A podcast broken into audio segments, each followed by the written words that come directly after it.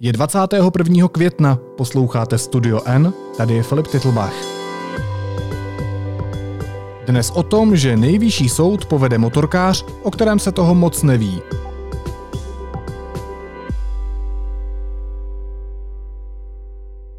Jméno nového předsedy nejvyššího soudu Petra Andělošiho není příliš známé. Kdo je muž, který se díky rozhodnutí prezidenta Miloše Zemana stal na 10 let jednou ze špiček české justice, popíše reportérka Hanka Mazancová. Hanko, ahoj. Ahoj Filipe. Zásadní otázka na úvod. Kdo to je? Uh, kdo to je? Uh, omlouvám se, že ten podcast uh, začíná možná trochu frází, ale ona je to jako dobrá otázka, respektive možná bych řekla, že je hodně dobrá otázka.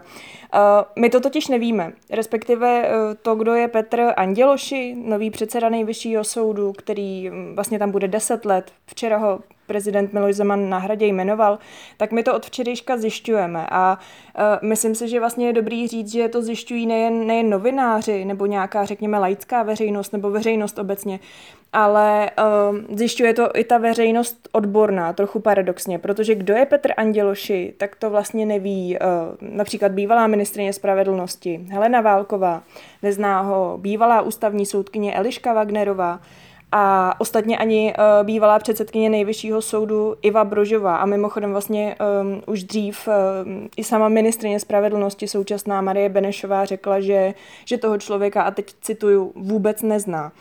A možná ještě nejvíc jako příznačně eh, to včera glosoval eh, soudce Josef Baxa, bývalý předseda nejvyššího správního soudu, který doslova řekl, že vlastně když se objeví jméno nového předsedy nejvyššího soudu, tak my ho prostě nemáme zadávat do Google. S Ivou Brožovou, kterou se zmiňovala, se budu za chvíli právě tady v podcastu bavit, takže si na to určitě zeptám, ale ještě jedna otázka na tebe. Jaká je jeho praxe? Podařilo se ti zjistit, co má profesně za sebou? Eh, podařilo. Petr Anděloši, eh, je mu 650 let, můžeme říct, a vlastně on patří mezi eh, ty mladší členy nejvyššího soudu, kde teda působí, aby jsme byli úplně přesní, od dubna 2017, konkrétně tedy on je v tom trestním kolegiu.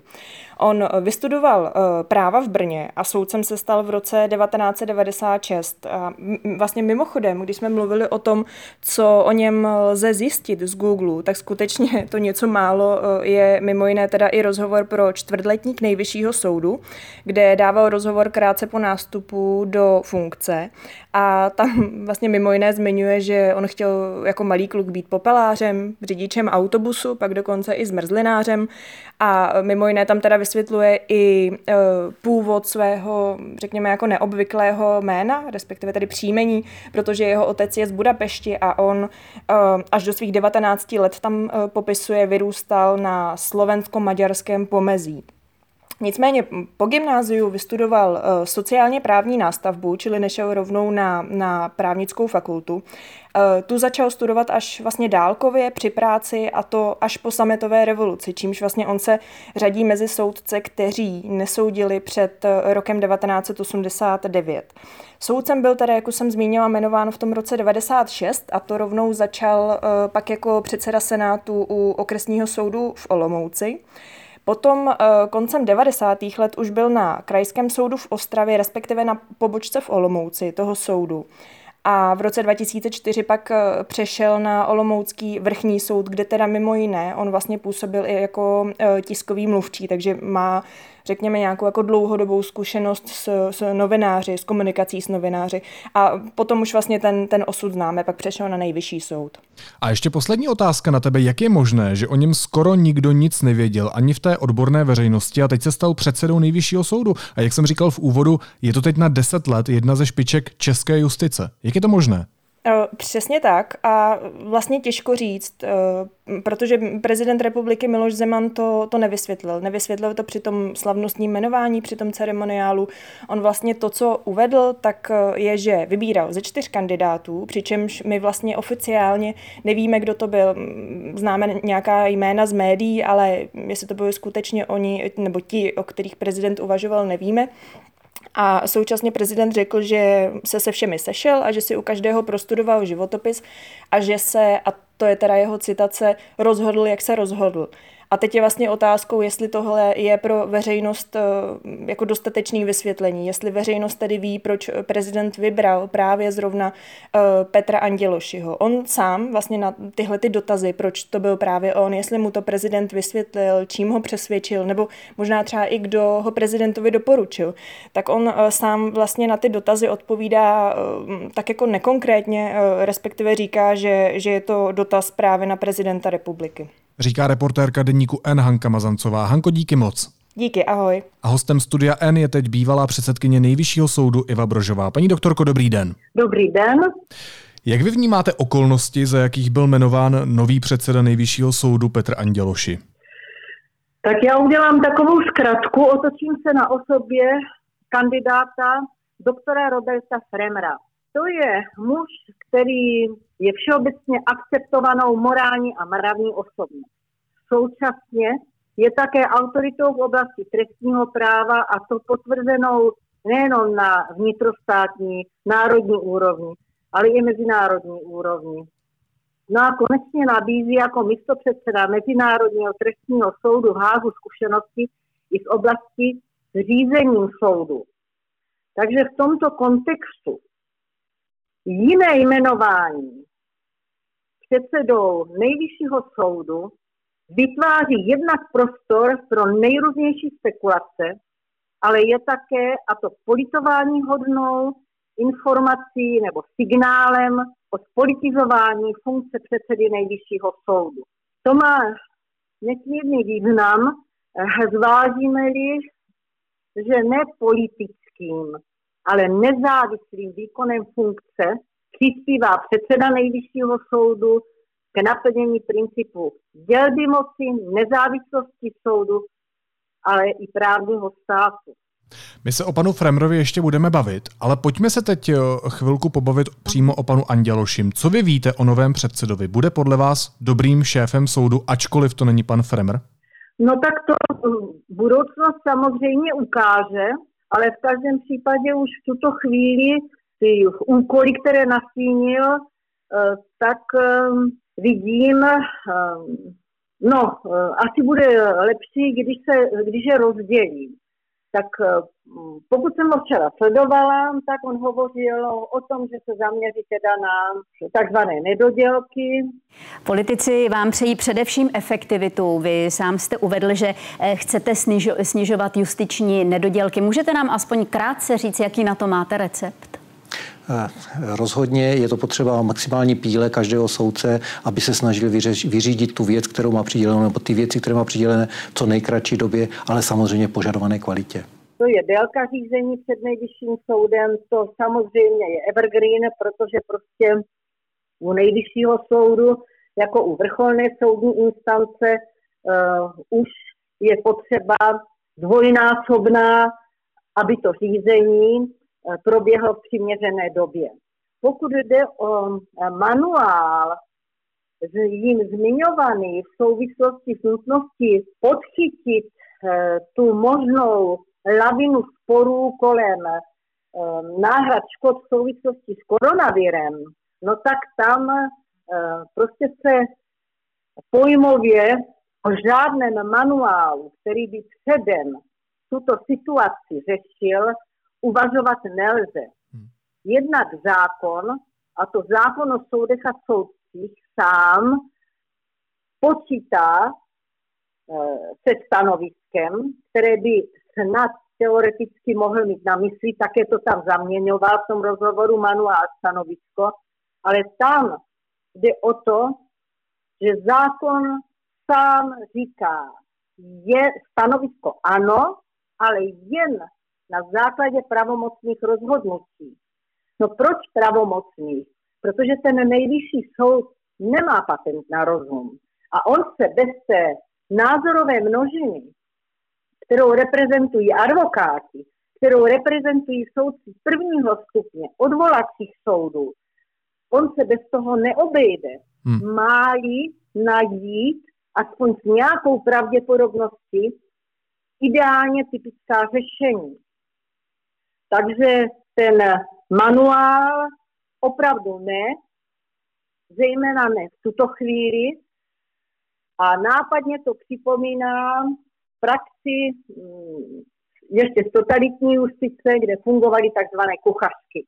Takže už eh, byť, se vám, byť to může být jako zkrátka nevhodná, tak tuhle asociaci já jako pamětnice prostě mám.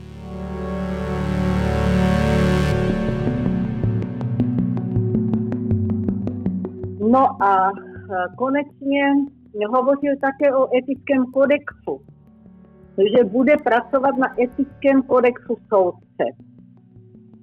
No, tak e, jakkoliv je toto dneska tendence e, velmi rozšířená, sepisování etických kodexů, i v tomto směru mám své výhrady tak především část těch etických norm už také v zákonu o soudech a soudcích je. A tam se například říká, že soudce je povinen chovat se tak, aby nezavdal příčinu ke snížení důvěry v soudnictví a důstojnosti soudcovské funkce a tak dále. Ale zejména jde o tu skutečnost, že u soudců a už jejich slibem se staví na jejich etickém rozměru. Stručně řečeno svědomí. To je ten vnitřní hlas svědomí jako hluboce pocitovaná povinnost, která ho přinutí také ten zjištěný soulad se zákonem nebo nesoulad uvést v život. No a pokud budou soudci a celá společnost v tom kontextu řešení nedostatku morálního a mravního jednání se upínat k sepisování kodexu, tak potom tyto kodexy mají ten efekt, že v podstatě rozmělňují ten vnitřní hlas svědomí a to tím, že ta potřeba uvést zákon v život už není věcí svědomí toho kterého soudce, ale toho potištěného papíru, etického kodexu. Takže zkrátka žádný potištěný kodex podle vás nemá smysl, protože jde o svědomí jednotlivých soudců. Ano, a pojmově za to prostě ten papír na to svědomí nedosáhne. Hmm. Jenom způsobuje, že je tu zavádějící situace, máme etický kodex, je všechno v pořádku, co chcete. Hmm. Prostě ustáváte to svědomí. Paní doktorko, pojďme teď k okolnostem jmenování pana Andělošiho. Je správně, že veřejnost neznala po dobu tří měsíců úvahy a kroky prezidenta republiky o tom, o kom uvažuje a ostatně i o kom se tedy nakonec rozhodl a do poslední vteřiny veřejnost skutečně netušila, kdo to bude? Je pravda, že to důsledné tajení také evokuje politizaci celého procesu jmenování. A to je špatně. Prostě demokracie je otevřený systém, v němž občané mají právo na důvěryhodný výkon státní moci. Takže ta důvěryhodnost výkonu státní moci předpokládá samozřejmě i tu otevřenost, tu transparentnost. Rozumím, ale on také sám pan Anděloši říkal, že to utajované v uvozovkách jmenování vlastně způsobilo, že on a také další kandidáti, kteří byli ve hře, měli klid na práci, například jim nevolali novináři, tak není přece jenom správně, že by se novináři neměli zajímat, konfrontovat případné kandidáty a zjišťovat, co jsou zač, aby měli soudci a kandidáti na předsedu nejvyššího soudu klid na práci? Prosím vás, když jde o předsedu nejvyššího soudu, který stojí na samotném vrcholu nezávislé moci soudní, tak je jenom dobře, že se veřejnost o osobnost předsedy nejvyššího soudu zajímá. Jaký pak klid na práci?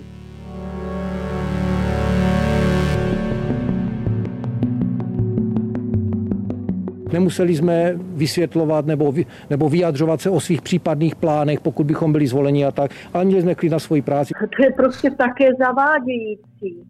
No, já, když jsem se soudila o neústavnost odvolání ze své funkce z pozice předsedkyně nejvyššího soudu prezidentem Václavem Klausem, tak mě soudci, samotní soudci nejvyššího soudu vyzývali, ať tyto žaloby vezmu zpět. že potřebují klid na práci. No tak eh, to je docela, prostě z mého úhlu pohledu to tehdy byla a i teď je informace o tom, že ani samotným soudcům, a to nejvyššího soudu, není zcela znám význam nezávislosti moci soudní a princip dělby moci. Hmm. Tady je potřeba možná ještě dodat, že ani po zveřejnění, že to bude pan Anděloši, neměla část odborné veřejnosti jasno. O novém šéfovi nejvyššího soudu nevěděla nic bližšího, kromě jména eh, ministrně Benešová. Vy jste v České televizi včera uvedla, že ho také neznáte. Podobně i ex-ministrně spravedlnosti Helena Válková řekla, že ho nezná a že nezná jeho práci. O čem tohle svědčí? Prostě to svědčí opět o postupech prezidenta republiky, který mi vytváří prostor pro spekulace, že jsou tu ve hře jiné cíle, než které ten předseda nejvyššího soudu má jako eh, reprezentant nezávislé moci soudní představovat. Jaké cíle? No tak je to výkon jeho pravomocí právě ve smyslu dodržování funkčnosti nejvyššího soudu jako nezávislé Eh, instituce poskytující individuální ochranu právům v prvé řadě a v druhé řadě jako eh, instituce zajišťující sjednocování soudní praxe. Když to vezmu obecně, tak jak v uvozovkách známý by měl takový člověk být? Protože pan Anděloši říká, že v minulosti působil jako mluvčí, pracoval na mediálně známých kauzách a že tedy úplně neznámá osoba není. Tak je tohle o mediálně známých kauzách? Nejde spíš o to, že má veřejnost znát jeho názory stran justice, například názor na zákon o soudech a soudcích, který se teď aktuálně řeší? Samozřejmě, že když jste mluvčí, tak jste známý, ale to, že je někdo mluvčí, opravdu není kvalifikace pro předsedu nejvyššího soudu. U něho se skutečně předpokládá nejenom teda ta odbornost, ale také ta morální a mravní integrita. No a samozřejmě, že veřejnost má právo znát jeho názory. Prezidentovo zdůvodnění, proč si vybral pana Andělošiho, zní, že se tak prostě rozhodl. S každým z nich jsem se osobně sešel. U každého z nich jsem si prostudoval jeho životopis a rozhodl jsem se, jak jsem se rozhodl. Tak eh, stačí vám a mělo by stačit veřejnosti toto zdůvodnění? Nestačí. V právním státě platí zákaz libovůle a ten je platný pro všechny státní orgány a máme to pojištěno jak v ústavě, tak v listině základních práv a svobod. No, z toho se také podává, že všechny státní orgány musí postupovat přeskoumatelně, to znamená odůvodňovat svá rozhodnutí. Nevnímáte to jaksi netransparentně? Podívejte, mm, eh, ten způsob výběru eh, předsedy nejvyššího soudu je dán zákonem. To také přispívá k čitelnosti toho prostředí, teda demokratickému právnímu státu. Že v demokratickém právním státě musí být vytvořeny podmínky pro to, aby každý měl možnost se orientovat, kdo je kdo. A to pokud možno v souladu s realitou a ne e, s virtuálním světem. Oficiálně o tom, že bude jmenován pan Anděloši, nebyl informován ani nejvyšší soud. Podle našich informací ne- neměl oficiální informaci od hradu, ale dozvěděl se to až od pana Andělošiho. Tak nestížil pan prezident novému předsedovi nejvyššího soudu nástup do té funkce? Nebude teď kvůli tomu všemu ještě pod větším drobnohledem? Podívejte se, já si myslím, že ti soudci nejvyššího soudu um, samozřejmě, že mu dají šanci a tak je to správné aby, aby prokázal opodstatněnost svého jmenování. To předem nejde nikoho zatratit. No já se ale ptám na to, jestli pan prezident nestížil právě panu Andělošimu tím, jakým způsobem probíhala ta jeho volba, to jeho jmenování, ten jeho nástup do funkce, protože přece jenom to, že veřejnost nevěděla o tom jménu z hola nic, dozvěděla se no, to v poslední vteřině. Stížil, určitě stížil, protože ty pochybnosti o tom, že jde vlastně o spolitizování té funkce, ty, pokud byla schopna si učinit veřejnost a osoby třetí, tak si je tím spíše učinili i soudci nejvyššího soudu. Podle bývalé ústavní soudkyně Elišky Wagnerové by měl mít prezident pracovní skupinu právníků nebo soudců, se kterými by se mohl o personálních otázkách v justici, ve které není tolik zběhlý radit. Tak souhlasíte s tím, nebo není to přece jenom věc prezidenta, koho si zkrátka vybere a jakým způsobem to udělá? No tak já si nemyslím, že to je věc eh, prezidenta. Už jsme se vlastně o tom bavili. Prostě pokud i pro ně platí zákaz libovůle, to znamená, že musí jinými slovy odůvodňovat svá rozhodnutí, potom um, samozřejmě, že um, se mu lépe budou tato rozhodnutí odůvodňovat, bude-li mít takzvaně argumentně nabito. To znamená, bude-li mít eh, k tomu nějaký transparentně fungující skupinu eh, poradců jako poradní skupinu. Jenže je pravda, že na toto se ne, s tímto zákonodárce eh, prostě nepočítal a podle mého názoru, ať už je mi nadáváno do pozitivistek, pokud platí podle ústavy, že státní moc lze jedině na základě a v mezích zákona, tak by tohle muselo napřed projít asi tou legislativní cestou, legislativní úpravou. Hmm.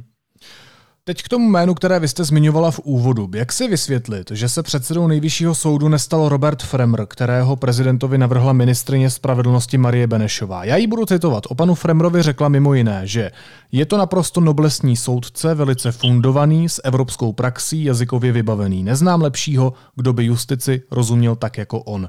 Jeho nominaci do čela nejvyššího soudu považovala za dobrý krok i vrchní státní zástupkyně Lenka Bradáčová, cituji její slova, která pronesla v české televizi. Považuji doktora Fremra za velkou kapacitu trestního práva a souhlasím s tím, že je to velmi noblesní člověk s veškerou výbavou pro tuto funkci. Moje otázka tedy zní, jak si vysvětlit, že se předsedou tohoto soudu nestal člověk, na kterém se shoduje odborná veřejnost?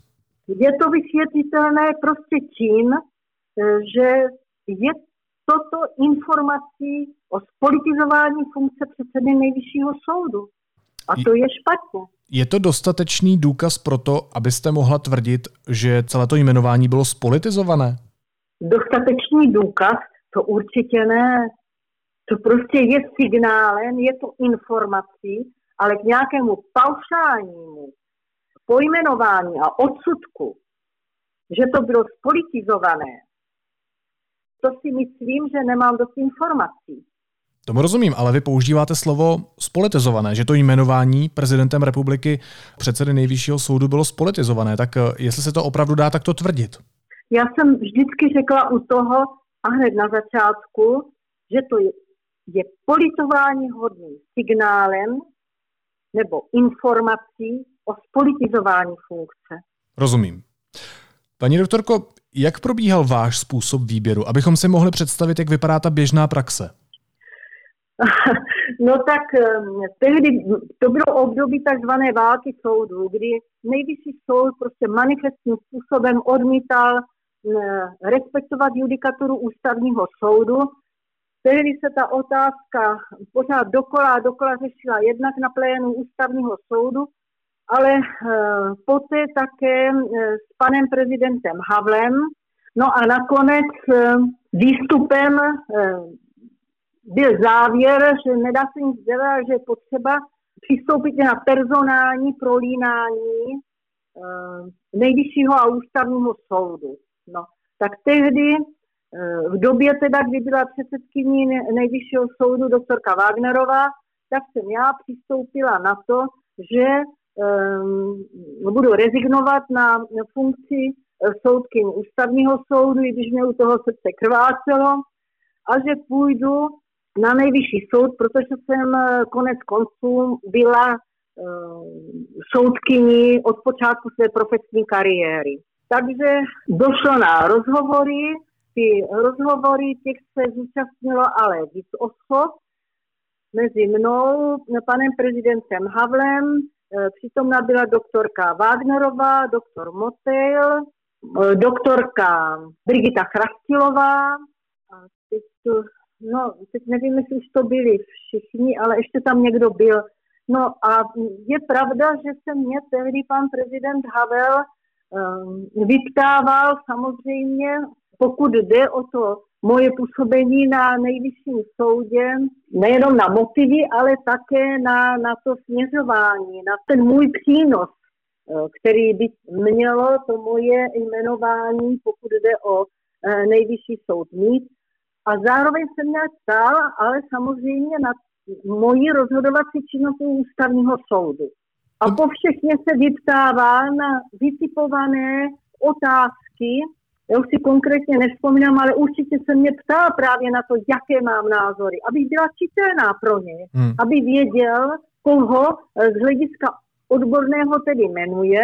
No a pokud je o tu morální a mravní integritu, tak tehdy před těmi 30 lety jsem um, prostě měla to nabídnout, protože jsem byla asi uh, jednou z mála soudců, kteří uh, odmítli vstoupit do strany, kteří uh, byli rehabilitovanými učiteli právnické fakulty, protože já jsem původně i učila na právnické fakultě i čekatelovala a byla soudkyní, protože jsem byla prostě pilná šprtka. Ale pak, když jsem odmítla teda vstoupit do strany, tak fakulta mě se mnou skončila spolupráci. No zůstala jsem v té obecné justici, takže to, teď jsem byla e, i dcerou zahraničního letce, e, takže jsem měla, byla jsem jaksi prověřená, a dokonce v těch nejtěžších podmínkách z hlediska té morální a mravní integrity, no, tak takže to jsem prostě byla uh, uchopitelná nebo čitelná nejen co do té odbornosti, ale také co do té morální a mravní integrity. Dobře, ale věděla tehdy veřejnost ještě před vaším jmenováním, že se stanete předsedkyní nejvyššího soudu? Víte co, to si teda fakt myslím, že tehdy taky nevěděli, nebo věděli, já nevím, jestli toto se stalo věcí veřejnou, ale tehdy, prosím nás, jsme byli v období osvojování si významu nezávislosti soudní moci pro právní stát, takže ona, já si myslím, že i ta veřejnost, včetně novinářů, prostě tomu nepřikládala takový význam. Hmm. Ona nepřikládala význam ani tomu postavení toho um, prvního ústavního soudu. Zkuste si dohledat, jaké jsou v této souvislosti materiály. Tak to jsou, to je minutový šot v televizi. Hmm. Já si to určitě dohledám, ale ještě jednu otázku bych na vás měl, dokud si spolu povídáme. Eh, pan prezident říkal, že se s panem Andělošem chce často potkávat, cituji přesně, věřím, že se budu s panem předsedou často setkávat a ruce si nakonec podáme. Mě by zajímalo, co znamená to slovo často, respektive jak z vaší zkušenosti mají vypadat styky prezidenta se, se šéfem nejvyššího soudu. Při jakých příležitostech? Já se osobně domnívám, že to by skutečně mělo být pouze při reprezentativních e, příležitostech a maximálně při příležitostech e, právě posilování, e, posilování nejvyššího soudu anebo vůbec souvislosti s jmenováním e, soudců. Jinak ne. Jinak ne.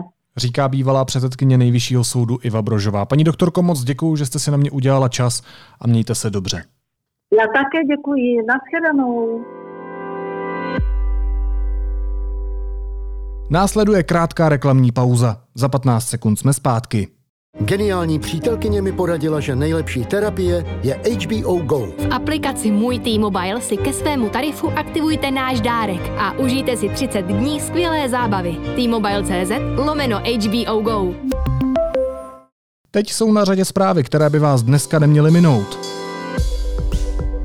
Odvolací soud potvrdil desetiletý trest bývalému imámovi Sameru Šehadehovi. Pomohl bratrovi a švagrové odjet do Sýrie a vstoupit do teroristické organizace. Nejvyšší soud Spojených států prozatím nepovolil vydat justičnímu výboru sněmovny reprezentantů neredigovanou zprávu zvláštního vyšetřovatele Roberta Millera o ruském vlivu na americké prezidentské volby v roce 2016. Stát nevyužívá kapacity testování na koronavirus, které na začátku epidemie sám inicioval. Namísto toho mnohé nemocnice posílají vzorky raději soukromým laboratořím, včetně těch ze společnosti Vídia Diagnostika, která spadá do svěřenského fondu premiéra Andreje Babiše. Dopis čínského velvyslanectví kvůli plánované cestě senátorů nad Chajvan byl podle Senátu výhružným vměšováním do vnitřních záležitostí České republiky. Horní komora parlamentu vydala senátorku za Lounsko a žateckou starostku Zdeňku Hamousovou za hnutí ANO k trestnímu stíhání za to, že v Dubnu řídila pod vlivem alkoholu. Senátorka s vydáním souhlasila. A téměř polovina komentářů na Twitteru ke koronaviru byla rozeslána z účtů, které se chovají jako počítačoví boti. Ti vyprodukovali přes 200 tisíc tweetů. Zjistili to američtí výzkumníci. A na závěr ještě jízlivá poznámka. Náměstek ministra zdravotnictví Roman Primula tvrdí, že rezort zavedl povinné bezpečnostní prověrky pro náměstky kvůli obavám z jeho popularity.